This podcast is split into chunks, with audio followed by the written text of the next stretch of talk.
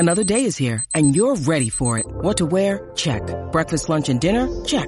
Planning for what's next and how to save for it? That's where Bank of America can help. For your financial to-dos, Bank of America has experts ready to help get you closer to your goals. Get started at one of our local financial centers or 24/7 in our mobile banking app. Find a location near you at bankofamerica.com/talktous. What would you like the power to do? Mobile banking requires downloading the app and is only available for select devices. Message and data rates may apply. Bank of America N.A. member FDIC.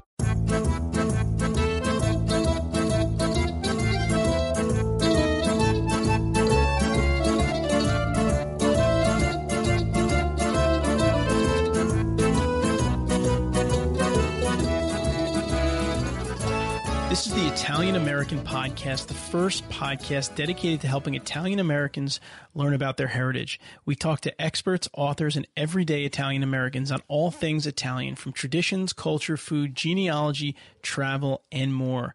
I'm your host, Anthony Fasano, and I have with me my co-host, Dolores Alfieri, and we have another really interesting and pretty deep episode actually today for you, where we dive into some of the topics around your identity as an Italian American, maybe some of the things that you may have struggled with as you grew up an Italian American.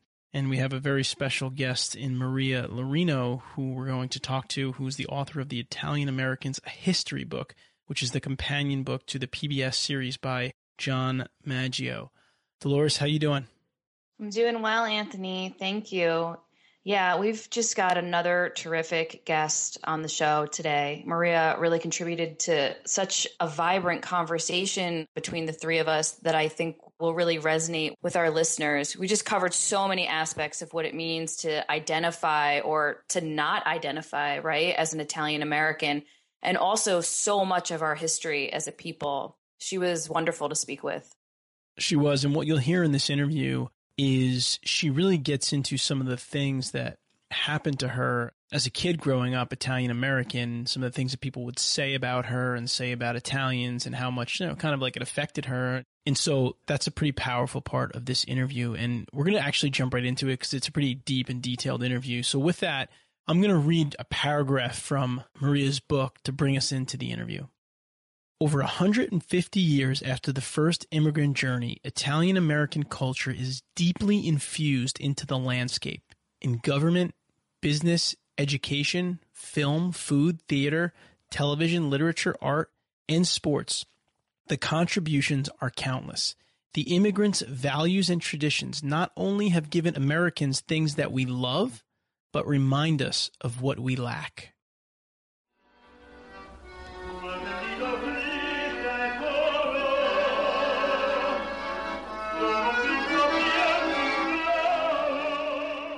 All right, now it's time for our main segment of the show, and we are really excited to have a special guest here with us today.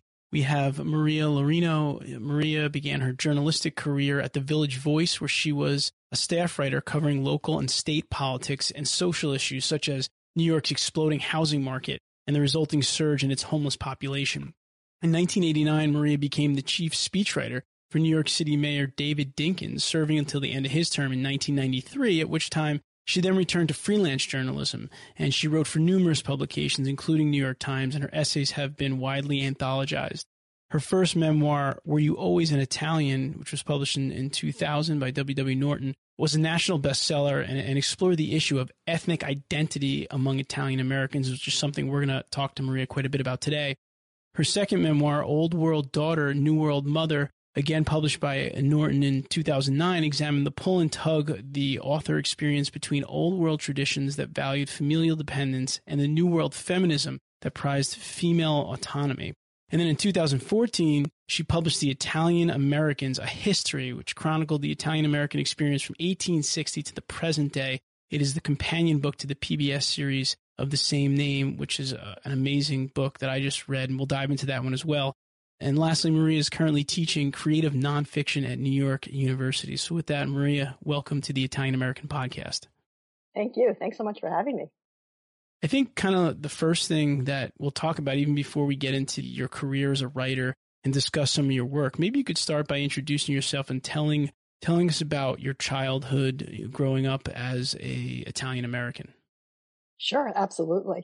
And again, I just want to thank you guys for creating this podcast and this format in order for us to discuss our stories that way. One thing I always talk about when I teach and think about the essay is that in our personal, we can often find the universal. So I hope we can share that with each other. I grew up as a third generation Italian American in northern New Jersey, a community, Milburn, Short Hills. And one thing I want to just say as I describe that is that I've realized over the years when I've talked about my work that even among Italian Americans, there's a confusion among us on exactly what generation we are. When I grew up, my mother always told me that I was a second generation Italian American because she was the firstborn in America and my father, that my grandparents came here. I discovered when I was researching my first book, We Were Always in Italian, that anthropologists actually don't use that distinction. They call the first generation who came here the first generation. Because if they were the immigrants, as they are, you could identify them as that when they, let's say they came here when they were 20 years old. When they're 90, what are they? Are they still the immigrants? So they refer to them as the first generation. But I know that a lot of Italian Americans don't see themselves that way. And I've actually had people get angry with me when I've done Q&As after a book reading saying, I am second generation. And and I realized that even that is another aspect of our identity of what generation we are. But I go with that distinction that I had read about in my research, that my grandparents were the first generation who came here. And I am purely Southern Italian from the regions of Avellino and Basilicata. My mother's family from Avellino, my father's family from Basilicata. And my grandparents settled eventually they settled in Maplewood, New Jersey, which is a very lovely suburb in New Jersey. So my mother had the same issues early on that I faced when I was much older when I was coming of age, of being an immigrant's child in a very kind of tony suburb, where there weren't a lot of other immigrants. They were very waspy, very American, and she felt extremely out of place. My grandfather started a construction company that is extremely successful today that my cousin took over, but he would drive his daughters to school in a pickup truck, and all of their friends would come in fancy cars, and they were very embarrassed by that. But my mother loved the area. My father grew up in an Italian enclave of a similar area, Milburn, New Jersey. And so they settled eventually with their family in Short Hills. Short Hills is a very upper middle class suburb, and we lived in a very middle class section of it. My father didn't go into construction, unfortunately, so we lived in a very and that really shaped my identity, because when we moved into the neighborhood, and there was a tremendous amount of prejudice at that time. I was a child in 1960, an infant, but I grew up there in the 70s. But neighbors would comment, there's another Italian American, there's another Italian moving in. They'd never say Italian American moving into the block. And they said that disparagingly. So from the very start, we found ourselves as outsiders in this suburban community. And that helped, shape how I was thinking about ethnicity and me wanting to fit in. So your first book was the memoir that really explored this issue of ethnic identity among Italian Americans. Talk to us a little bit about why you wrote that book and some of the things maybe you learned through that process about yourself. No, absolutely. I was a journalist at The Village Voice.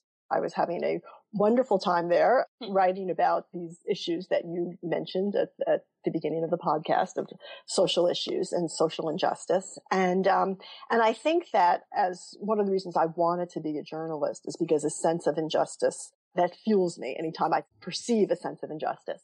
So along with these kinds of issues, these social political issues I was writing about, I started to write about cultural issues too. And I began to realize that this was a nagging issue for me, were this sort of injustice I saw on how Italian Americans were treated in the larger society. And I saw that injustice in two ways, in issues of class and in issues of stereotypes. Stereotypes, very easy, obvious one. All of the Godfather stuff, I'm not even saying if they're good or bad movies. I think they're good movies, but I think with them carried this stereotype. When I was in college, good friend of mine said to me, he didn't even know he was insulting me. every time he saw an Italian American who was wealthy, he would say to me, "You think mafia?" Mm. You know, that kind of stuff, which was just shocking. This was at Georgetown University in Washington, D.C., you know, at a place where you didn't really think people would be saying those kinds of things. And I couldn't believe that. I couldn't believe how long that stereotype had persisted and how foreign and alien that was to my experience as an Italian American. And then at the same time, I was reading a lot of work by George Orwell, George Orwell's nonfiction, not so much the 1984 Animal Farm, which I had read in high school, but his nonfiction essays and memoirs, which I thought were brilliant. And one thing that Orwell was very, very perceptive about was class. And he was writing about class society in England. And in several of his works would write about how he perceived that he smelled badly, and that often people believe the lower classes smell because they want to distance themselves from that. And when I read that in several of his books, this light went off in my head. And I began to realize that when I was in high school, girls would very casually talk about the smelly Italians. And we were, the Italian-American population was a minority in that high school. And I remember a girl who was a friend of mine saying that her father was going to Italy on vacation. And I said, "Oh, are you going with him?" I'd never been to Europe. I was extremely excited about it. And she said, "Oh, you think I'd spend my time with those smelly Italians?" Oh, yes. And then she recognized who she said it to and got really embarrassed. Another friend would constantly refer to me as the smelly Italian girl who stood behind me in gym class. And my other friends would say that that's not you. I don't know what that's about. Mm. And I began to realize that there was this link between who people wanted to create as the lower class in this affluent suburb. And they picked on the Italian Americans. And that really outraged me. And so I decided that I would write a book that talked about these issues. And I wrote this essay on this notion of Italian American and smells and class. And I had submitted it along with a book proposal that would be a more reported story of Italian Americans. And I had my wonderful editor, Elaine Mason at Norton, Elaine Salerno Mason, read the essay and said, no, write a book of these kinds of stories, which was a gift to me that I was able to do that for my first book. At the same time, when I was at The Voice, I wrote a very lengthy feature on Mario Cuomo, who was then the governor of New York. And I wanted to write about how ethnicity helped form him in such an important way. And I had several long interviews with him. And in one of them, I'll never forget this, I was trying to place him in an ethnic cultural tradition. And so I said to him, "Did Fiorello LaGuardia affect you at all as, you know, who you were as a politician? Did Vito Marcantonio, the congressman from East Harlem, who was very progressive?" And I went through this whole list. And the governor looked at me and he said, "Were you always an Italian?" And that question it was another, bolt. It was another strike, because I thought, that's a brilliant question. You could say that about any hyphenated American. Were you always Puerto Rican? Were you always Irish? Meaning, do you embrace that part of your ancestry or do you reject it? Mm. And I very sheepishly said, "No, I wasn't always an Italian." Mm. And he looked at me and he said, "I know all about ethnic self-hate." He said, "When I graduated, tied for number one in my law school class, they told me to change my name, if I wanted a job on Wall Street." Wow. And it all kind of coalesced in that. That became part of a chapter of the book. And then eventually we had another title for the book, and the publicity department said, no, they didn't think it was that effective. And I said, well, what about the governor's question? Were you always an Italian? Mm. And everybody loved it. And so that's what the book became. It became this examination of ethnic identity from a number of different perspectives, from the clothes we wear to the food we eat. I was fascinated with dialect words, how I grew up hearing all of these dialect words, and I had no idea what they meant, and I had no dictionary to define them for me. So I traveled to Naples and interviewed a professor of linguistics in Naples who deciphered for me the meanings of those words and put their place for them linguistically for me, that they were not pure Southern Italian. They were a part of an Italian-American lingo. So anyway, that was that exploration which created this book. Did you write that book, I guess it could be a combination, but for yourself to be able to deal with those feelings and express them, or for Italian Americans to be able to connect to that and be able to help them to deal with their feelings, or a combination of both? Or it's a good question. I mean, I think I had both in mind. I think I was hoping, going back again to that idea of the personal and the universal, that I was hoping that my personal experience could resonate with other Italian Americans. And the joy of that book was that it didn't resonate with all Italian Americans, but it resonated with many, and that was wonderful. But it also resonated with people of other ancestries, where Caribbean women or Mexican women, or, you know, because my first chapter talks about how dark my hair was and how I was always trying to get rid of the, you know, the mustache, the excess body hair, you know, all of those things. And there were women who had so many similar experiences that were from different ethnic groups, and that they were able to relate to those stories. So that's always the, you know, a feeling of gratitude. If you can write these kinds of stories and have other people, I mean, obviously my primary audience was Italian Americans, but to see if other people can relate to this experience. I think this topic of ethnic identity is very interesting when you look at it across generations. Mm-hmm. I think that I'll speak for my generation, you know, a lot of what we experience, of course, is different than what you just talked about, right? Mm-hmm. So there are overlaps and there are similarities, but I do find, to generalize, that our experiences with even The Godfather and certain other stereotypes, we have, I think, because of what your generation did for us, it's less of an impact.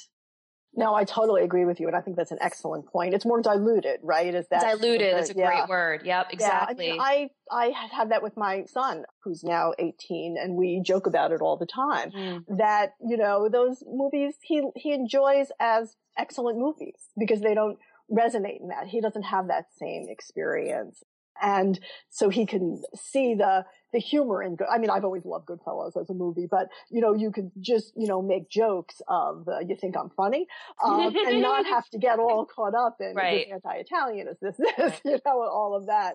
But I absolutely agree with you. And I think even the generation before me, the Mario Cuomo generation, were the most hurt by those stereotypes. Yeah, I agree. You know, that actually was a question that plagued his career. Could he run for president? Because of this guilt by association notion of the mafia.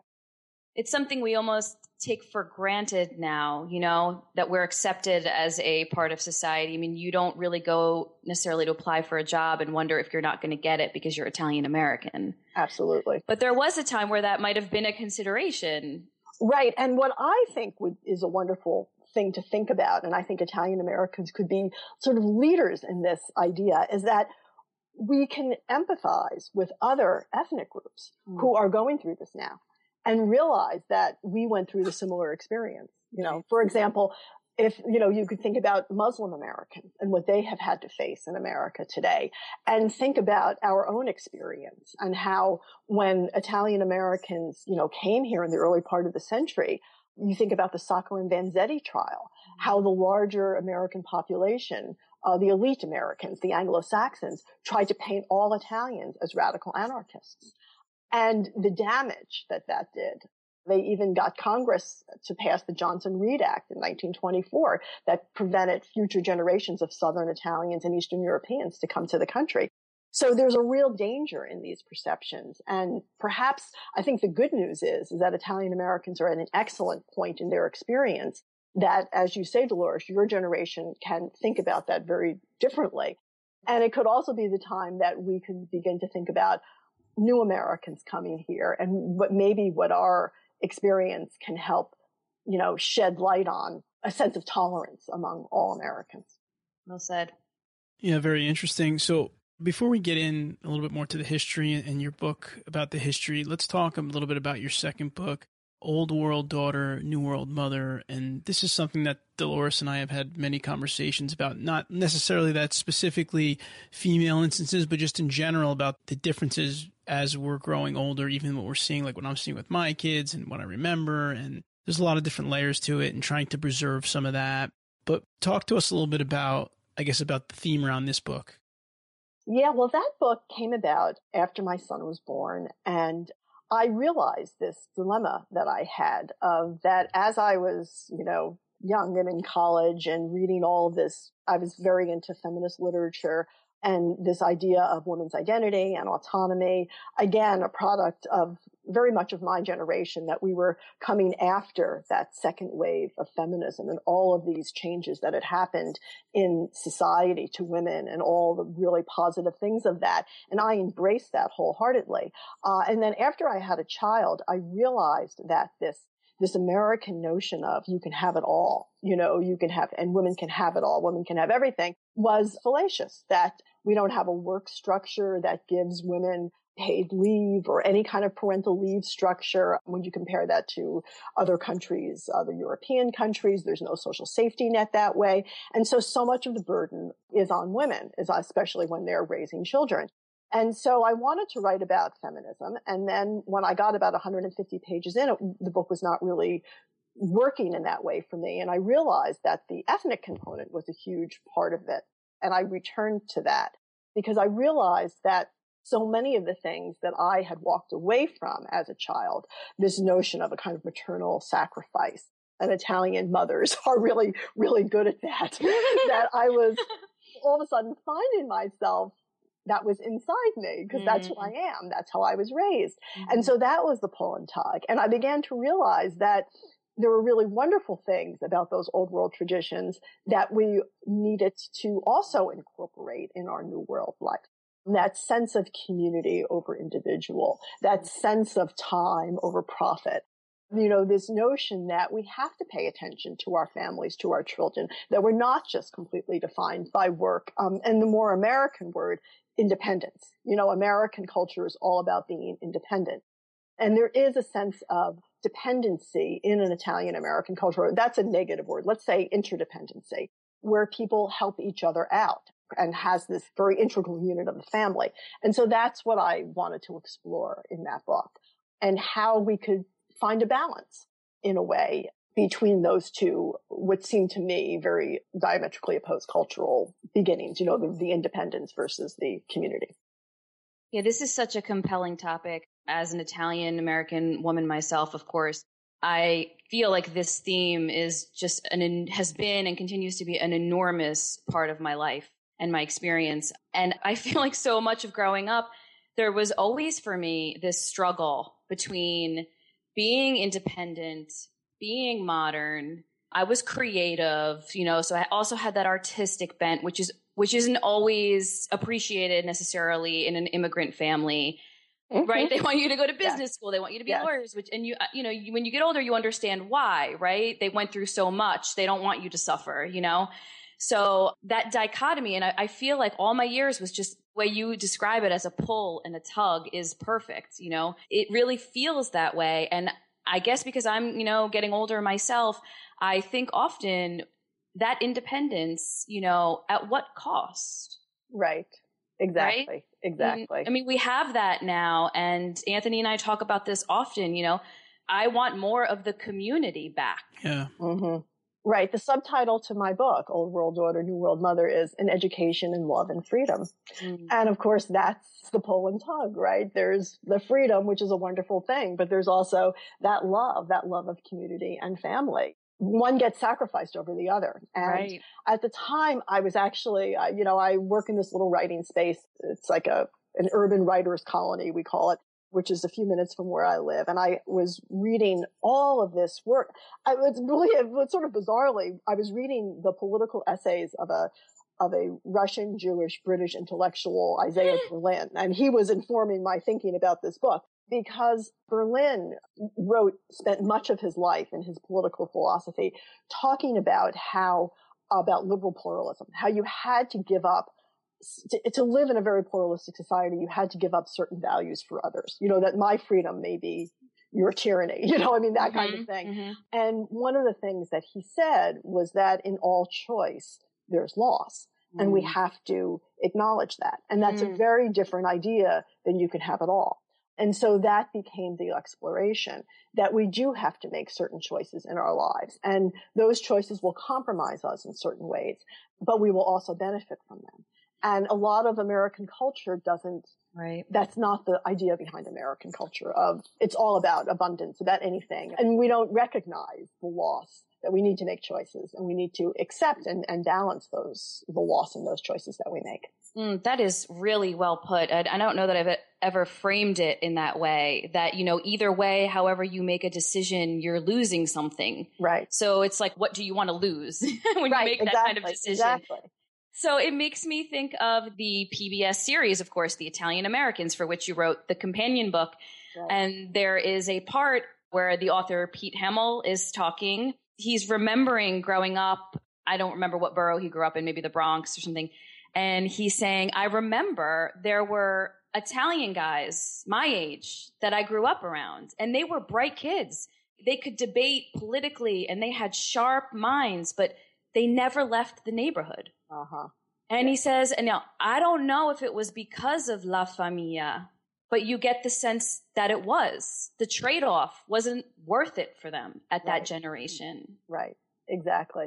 Yes. Pete was actually a former colleague of mine at The Village Voice. And I thought he was wonderful in the documentary. Absolutely wonderful. Glad that he was part of it. And I agree with that. I think that it's a very difficult thing. You don't want to leave the family, the neighborhood behind, but some of us feel like we have no choice but to leave the family and neighborhood behind. I will just say very briefly, because I know there's much to talk about, but there's the Italian writer Elena Ferrante has now she's kind of exploded in America. She had been writing for over a decade, and she wrote started to be the Neapolitan trilogy, but she ended up writing 4 volumes. And I discovered Ferrante about over a decade ago, and I fell in love with her work. And I've been just very amused by how she's now become part of the sort of literary culture of America. I think she's a critical person for any Italian American, especially Italian American woman, to read, because she is writing about this same issue, but in Naples.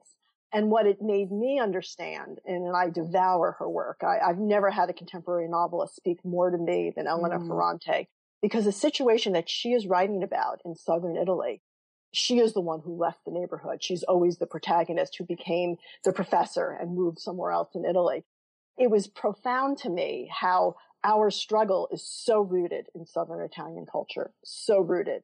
And I do think that those issues of family and those pressures are very different for us Italian Americans than they are for other ethnic groups. 100%. We can move on, but I do want to add this just on that point that you said. There is a scene in the memoir that I wrote where I remember this very vividly. You know, my parents were very strict. It was a very old-fashioned household.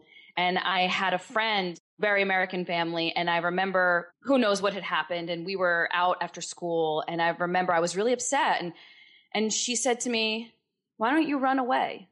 And I remember just looking at her, and I write about this. And I, in that moment, looking at her and thinking, she has absolutely no concept of where I come from and what my home is. You know, like the idea of running away is not only insane, you know, it's disrespectful, right? And I would never do that to my family. And I remember being like, just take me home, you know, like I got to go home and deal with whatever's going on there, because what you just said, I'm not remembering your exact words, but along the lines of the situation and the stakes are different for Italian Americans than many, many other people. Exactly. No, that's a wonderful story. And but the word you use is, I think that is fascinating, that here you are, you know, young and rebellious. Mm-hmm. And you said, but that's disrespectful, right? That is such an Italian word, rispetto, right? I mean, the idea of respect is so important in our culture. You know, when we were growing up, my mother used to always say, well, the Americans eat this way. And I'd be like, who are we? You know, we're the Americans too. But I almost said that to you right now. I started to say, well, the Americans don't use the word respect. Right. No, exactly. So it's very funny on how there are aspects of Italian American culture that are so strong and profound and primal. And that's how we respond in those kinds of situations. Yeah, that's what I was thinking about. I remember literally thinking, this is not respectful. I can't do that. Where I remember she would sneak out her window all the time, and she would do things like that. And I'm like, that is not my life, my friend.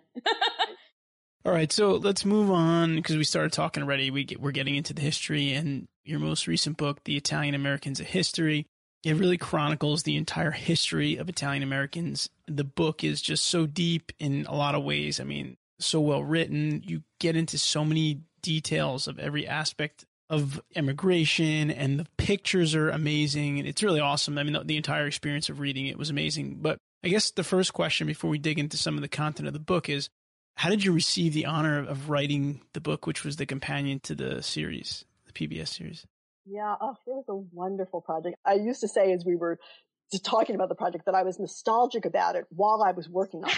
Because I knew how much fun it was. And I knew the minute it was over, I was going to just sink into unhappiness. Oh, I can get that. It was a wonderful experience. What happened was, John Maggio is the filmmaker who created this documentary. And he had been working on this for many years, years before I met John. It was at least 5 years in the making. But during that time, and a lot of it was fundraising, because they had a lot of trouble raising money for, you know, PBS wanted to do this, but then you have to go raise the money. And so they spent many years doing that. At the time, several people who were working with John, helping with the grant, working as associate producers, had reached out to me because they had read Were You Always an Italian? An Old World Daughter, New World Mother, and wanted to talk to me about some of those issues, right? I was not the person they were going to about the early history of Italian Americans, but I was the person they wanted to talk to about the last part of the documentary about Italian American identity and ways that they could approach that. So I had wonderful conversations with them, you know, coffees and lunches, and we talked about these things. And I was extremely excited that PBS was going to do this. It was a great thing to have a first national documentary. We've had many local ones, but not a national 4-hour one. So anyway, a lot of at least half of the documentary work, I guess, had been complete when I finally met John Maggio, who came to my apartment with another associate producer and the crew, and they filmed me for a couple hours for the 2 minutes that I was in the documentary. And afterward, John had asked me if I would be interested in writing the companion book. And he said, you know, even with 4 hours, it could not cover. 4 hours could not cover what a book could cover in this.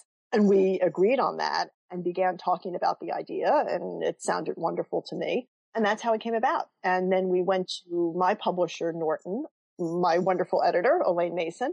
I thought she would be interested in this because she's very interested in Italian-American culture. That's a huge part of her identity.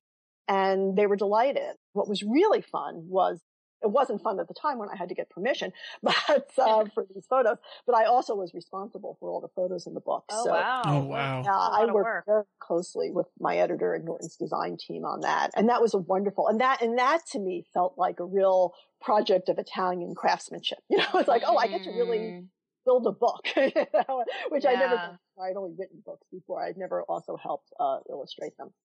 This is a topic that really needs pictures. Yeah. Because you're describing all these things of how the immigrants came over and the conditions that they were in, and seeing it, it's a whole other dimension, which is amazing. How long did this project take, Maria? Well, the problem was, by the time John approached me, a lot of the documentary had been done, that was the good news. The good news was I had the scaffolding for the book, which is that the companion book follows the documentary, you know, the story in each chapter. And then I added a couple chapters. I really wanted to do something on the Italian-American counterculture, which I thought was really fun and interesting. And they didn't have time to do that in the documentary. But my job became one of extensive research to allow me to approach each of these stories much more deeply as you could in a book.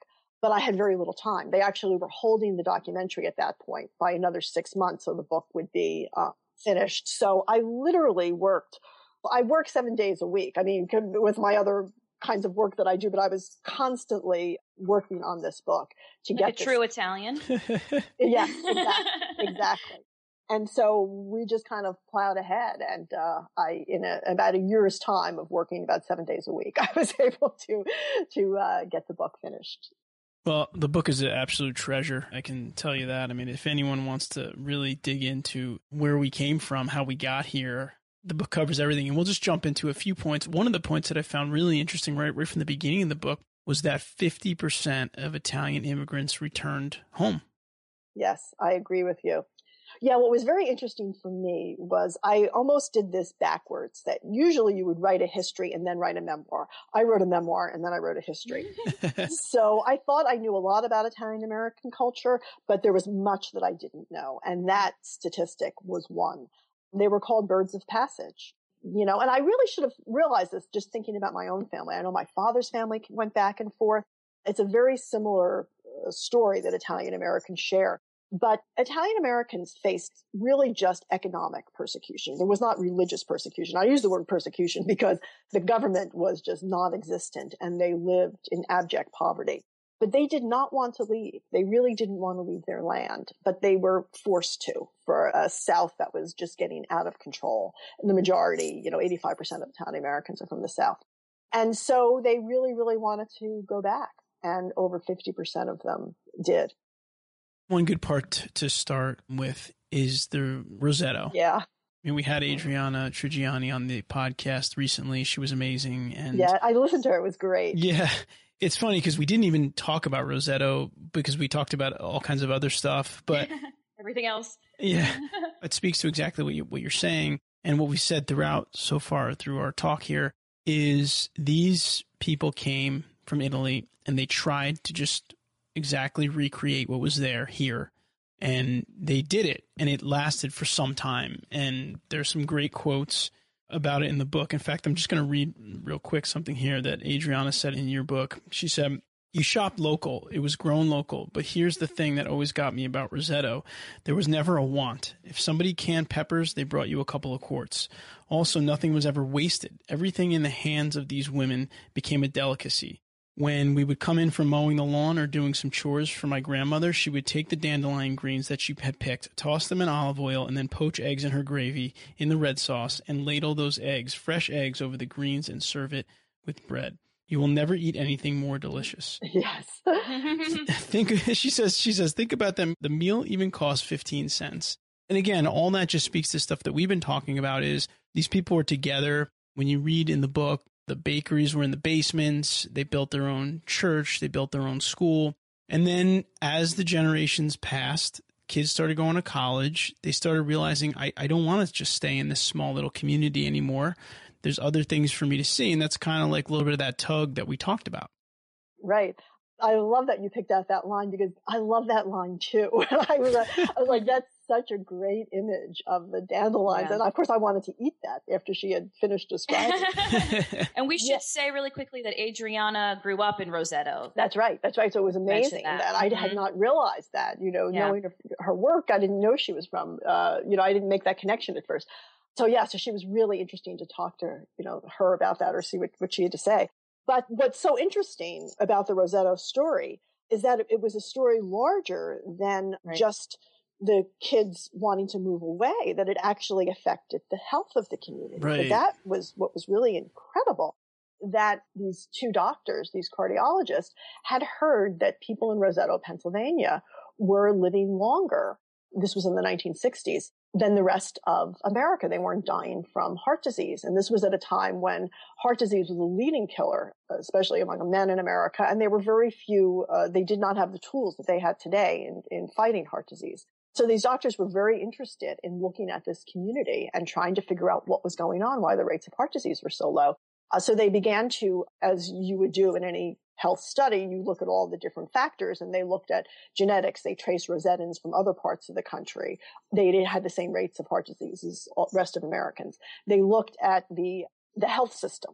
Did they have a different set of hospitals or doctors? No, they shared the same doctors as their Welsh and German neighbors who had higher rates of heart disease. They looked at the diet. Was it the Mediterranean diet? Well, they may have came to America with thinking of the Mediterranean diet, but, you know, La Bondanza, everything that was in America quickly changed to this really heavy meat, sausage, pepperoni, you know, everything on those pizzas, no longer that elegant pizza bianco with olive oil and salt and rosemary. Right. One of my favorite lines in the documentary, one of the people that John had interviewed was this older man who said, yeah, you know, we ate everything. We ate things that weren't good for us. But, you know, if I have to go, I want to go with a meatball. Yeah, I remember that. I love that line. So these doctors realized that what was going on, that it was this community, the kind of community that Adriana describes, where people helped one another. And there was always a support, and you felt that you were not isolated, that you were part of a community. And it was an amazing health study. The National Institute of Health is actually spending time again in Roseto today to look at that study because it was really a first, that community could affect health. And there is a sort of funny part of the Roseto story, though, that I go into in the book, which is that, and it has to do with my sort of larger way I like to think about ethnicity and ethnic groups, which is that I think we have to be very clear-eyed about what we're writing about, and we could never get lost in nostalgia, because I think that's dangerous for any writer to get lost in romanticism or nostalgia.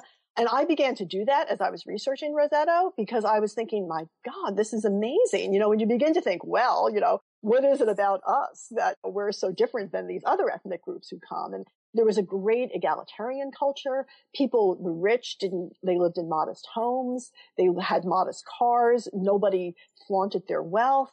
And I thought, wow, you know, maybe Italian Americans are just like more egalitarian than other cultures. And we just became, you know, corrupted by larger American culture. And then I discovered this really fascinating fact. At the same time, these two doctors were doing the health study. An Italian woman from Rome, anthropologist, was also researching Roseto. And I learned through her book that the reason why the culture was so modest was because they were terrified of the evil eye. I mean, terrified of, you know, Malo? Yes. That if you were too successful, you would have the evil eye upon you. And they created potions to ward off the evil eye. They would show her these potions. And the evil eye is a deeply, deeply aspect of Neapolitan culture, from the wealthiest Neapolitans to the poorest Neapolitans. They believe deeply in the evil eye. So it began to show me that, of course, this was another aspect of Italian-American culture, too, that we did inherit this very medieval culture, and we brought that with us, that those immigrants would be so worried that what they had could bring on the evil eye.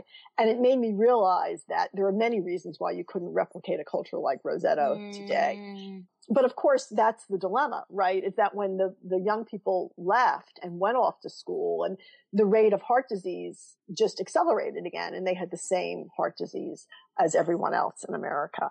So yes, back to what we were talking about before, what is lost, what is gained, the choices that we make, and the fact that in all choice, there is loss. I think I made some notes and took some of the words from your book and made a note that said something along the lines of, community matters, materialism kills. Why don't we get that back? Can we bring that back? Dolores and I always talk about this, like, is there any way that they'll be able to be that community in more areas in the U.S.? And like, we interviewed Dr. Scelsa down at the Italian American Museum in New York City, and he wants to bring stuff like that back. In fact, he said he's going to do some Sunday dinners there. And so it's good to see that people are trying to do things to revive the community or keep it going where it still is, because it's obvious that it was so important. And, you know, we've gotten away from a lot of it because of different kind of world we live in. But that was interesting. That was really, really kind of a profound takeaway from the book. Another thing that I want to mention in the book that I found to be interesting, again, I'm trying to bring up just some of the bigger points that were kind of eye-opening, was the idea between Southern and Northern Italian immigrants. So what I learned in the book was that a lot of the Northern, or most of the Northern Italian immigrants went to California from Genoa and different places, because that's where they were able to get to. And then the Southern Italians came mostly on the East Coast, New York. There was a large Sicilian bunch of immigrants came to New Orleans and worked in the plantations, which I also found to be interesting. Yes. There's a lot covered in the book, and we've talked about this on the show a little bit before, about the differences between the Southern and the Northern Italian immigrants. There's times in California where there was a lot of back and forth when the Sicilians went out there, but then they kind of ended up getting along together. But really what's interesting in the book is that there's a whole, I think, section or a part of one of your chapters on the Southern Italians, and how there's multiple pieces of literature on how they were considered lower than like human beings. Yes, and that prejudice sadly still exists in Italy today. In Italy, there is a classism that can border on racism, on how the North feels toward the South. It's come out politically in the Northern League, which is now also spread to other immigrant groups. But to your point, Anthony, yes, it's astounding. And one of the things in my research that I found so appalling was how the American establishment, academic establishment, could write books. That I quote a man named Edward Allsworth Ross, who wrote a book called The Old World and the New. This is at the turn of the century. He taught at Stanford. He taught at Cornell. He was a chair in his department in sociology. And he writes this book on talking about how inferior the Southern Italian is, produces it as this is fact, and says that, you know, for anyone who thinks that these immigrants are ever going to be artistic at all or going to be at all like the Venetians or the Tuscans. Please think twice. These are inferior Southerners. And it was something that struck me very deeply was he put in italics that Southern Italians were utterly sterile as creators of beauty. Whoa. I thought, wow. We showed him. And, and think about Italian American culture today and think about the directors and Scorsese and Coppola and all of the actors and all of the ways and singers in which that's what they've been about. They've been creators of beauty. When the PBS came out, I thought, you know, I'd love to create a hashtag, but it's hard to just create something. It needs to go on. Just called Creators of Beauty and have Southern Italians talk about who their favorite creator of beauty is. Because that was the prejudice that was against us and that persisted for many, many generations. This is what the Anglo-Saxon elite thought of Southern Italians. And that kind of sense of shame that I perceived up into the 70s when I was growing up, I find is an extension. I really believe that when you have these kinds of cultural beliefs, they take very, very long time to fully eradicate that from the culture. You know, we had those remnants that began back then. His descriptions are appalling. He describes the steerage passengers from Naples with these ridiculous descriptions of how slack their jaws are. And then he says, and they have backless heads. And I remember writing the book, what is a backless head? Yeah, what is that? And who is the heads who are picking, you know, the university faculty of that time? I mean, it didn't even make sense what he was writing. The prejudice was just seeping out of his book. It was incredible. I mean, to your point, I think that like my generation might be the first to really be able to reap the work of those many years that it took, right, to eradicate, or maybe not eradicate, but alleviate, distill, as you said before, that kind of thinking. We had a meeting with the director of the National Italian American Foundation recently, and we were talking, and one thing he said, it was just totally in passing, he just mentioned that the National Italian American Foundation was, of course, started in the 70s, which was something I knew, right? I knew they'd recently celebrated their 40th anniversary. And then he started to talk about the reason it was begun was because that was just before the 80s when people like your Mario Cuomos and such were really just busting down the door to kind of like rush us into American culture.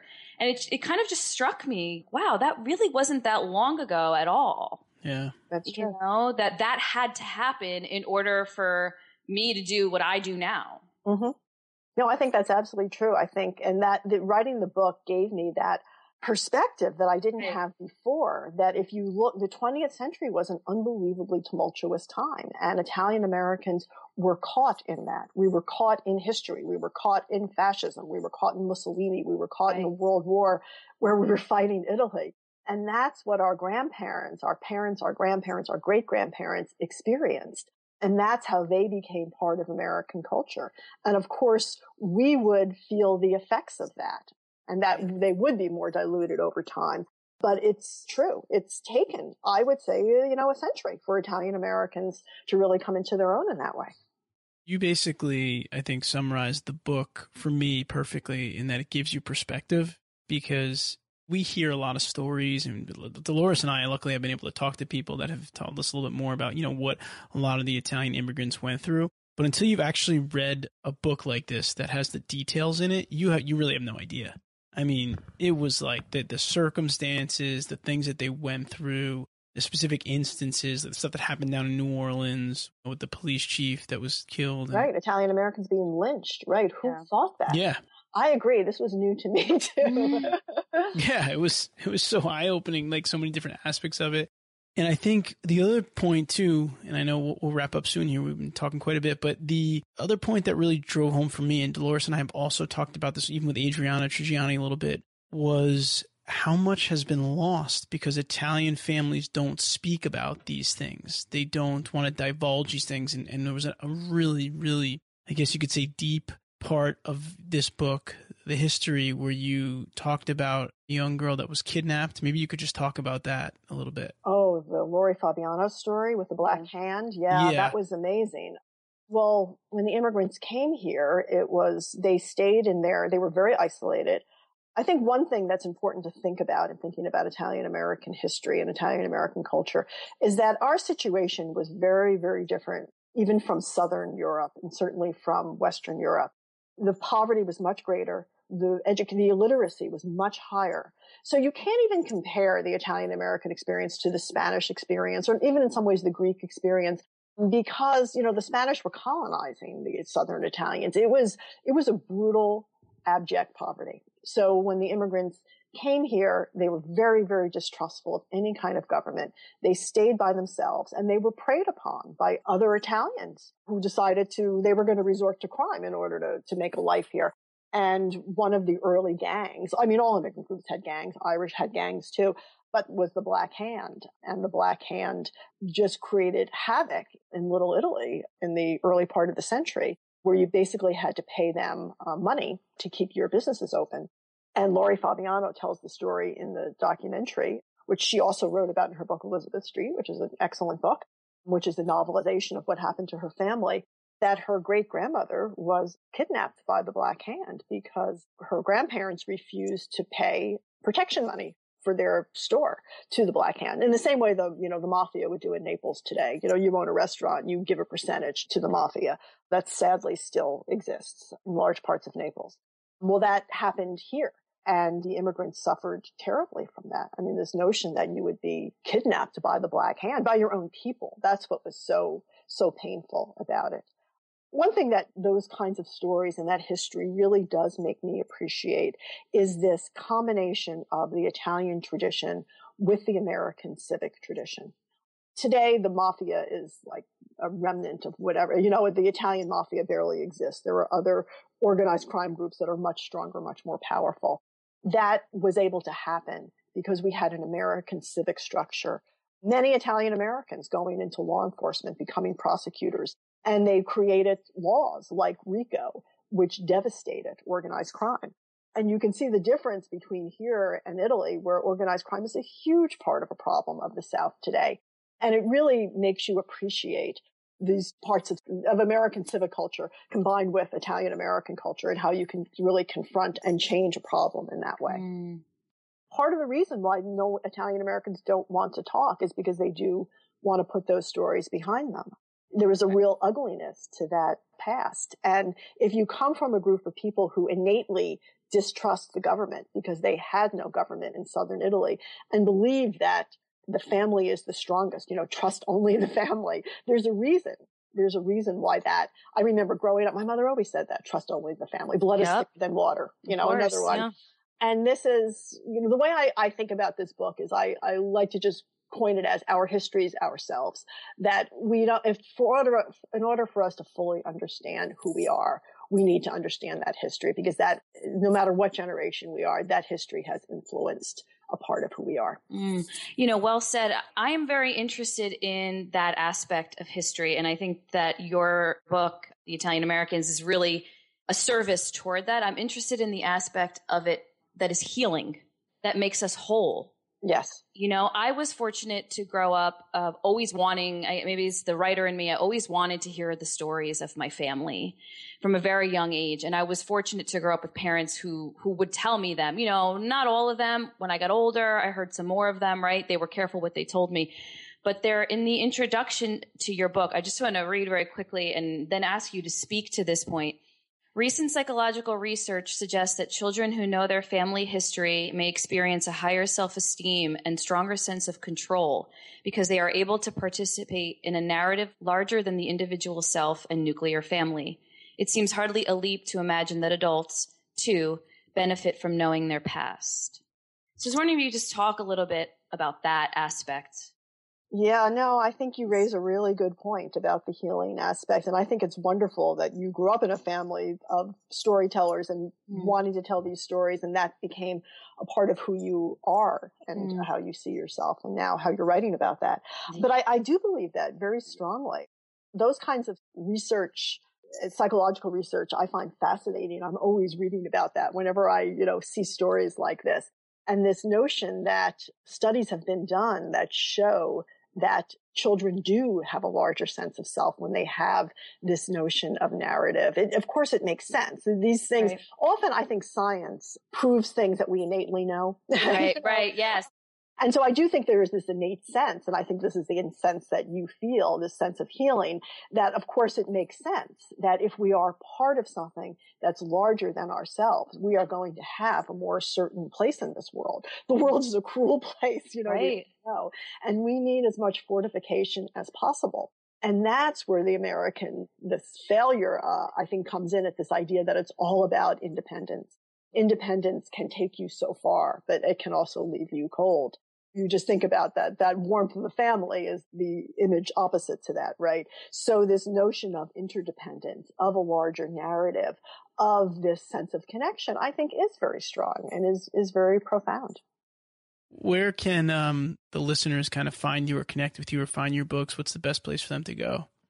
Well, you know, you can always get it on Amazon. You can always get those online. I always like to support brick and mortar bookstores. But I think the Italian Americans would probably still be there. Some of the other books they would probably have to order if they're not on the shelves. But, you know, everything's on Amazon. Awesome. All right. Well, Maria, we thank you so much for taking the time for publishing these pieces of work. Yeah. They've been really, we've enjoyed them so much. And, and we hope that this episode, I'm sure, will have an impact on the listeners. Oh, well, thank you. And thank you for your incredibly thoughtful questions. I appreciate having the time to talk about this. Thank you, Maria. All right, now it's time for the Italian American Stories segment.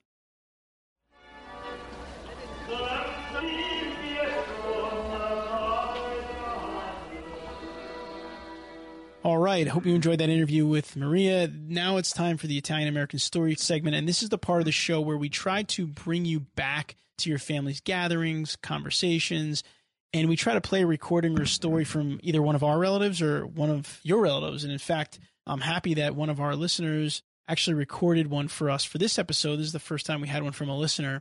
And you can record yours if you go to ItalianAmericanPodcast.com. There is a Tell Your Story tab on the right side, which allows you up to 3 minutes of recording. Or you can just record your own MP3 and you can send it to Anthony at ItalianAmericanCentral.com or Dolores at ItalianAmericanCentral.com. And in today's clip, you're going to hear a very nice story from a gentleman named Ben, who's been a fan of our show since the beginning. He actually is a writer for La Gazzetta, and we're actually going to be featured coming up very soon in one of their upcoming issues. But this is a very touching story about his mother's return to trip back to Italy. So here it is. My maternal grandmother completely missed the Great Depression, and that's where my mother's story begins.